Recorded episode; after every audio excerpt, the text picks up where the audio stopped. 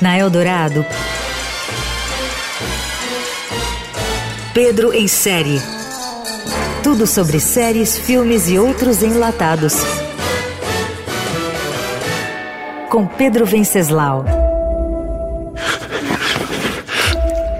I want her to know that it was me. Depois de quatro temporadas perturbadoras, The Handmaid's Tale da Paramount+, chegou à quinta no domingo com a promessa de vingança, redenção e finalmente revolução. June, personagem de Elizabeth Moss, está com sangue nos olhos e a faca no dente após conseguir escapar para o Canadá, mas ainda sem conseguir resgatar a filha do regime instaurado na República de Gilead. Handmaid's Tale da Paramount chega agora a uma encruzilhada. A série diminuiu um pouco as cenas de barbárie, mas precisa caminhar para um desfecho épico ou corre o risco de começar a andar em círculos.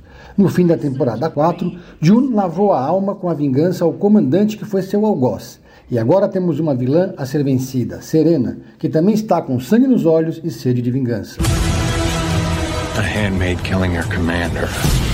Gilead is not gonna let that stand. O livro que inspirou a série é de 1985, ano da ascensão do conservadorismo com Ronald Reagan, mas a estreia da série em 2019 foi profética e coincidiu com o início do governo Trump e a ascensão do ultraconservadorismo de extrema-direita nos Estados Unidos.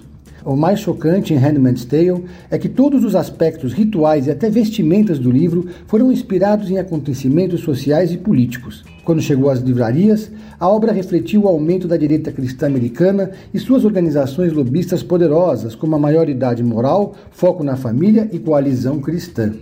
A quinta temporada da série da Paramount chega num momento propício e joga na cara da sociedade os riscos de um discurso de ódio fantasiado de patriotismo e religião acima de tudo. Pode parecer sinistro, mas existe uma parcela da população brasileira que sonha em transformar o Brasil em uma grande Gilead. Let's fight. Thanks for making me a fighter.